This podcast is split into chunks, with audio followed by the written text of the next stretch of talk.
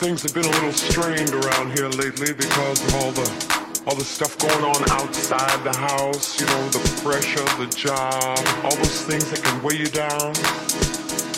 You know, sometimes, just sometimes, you bring that home with you. And I understand, but you know, I want us to just stop for a minute and think about how much we have together. I'm not talking about the material things, you know, I'm, I'm talking about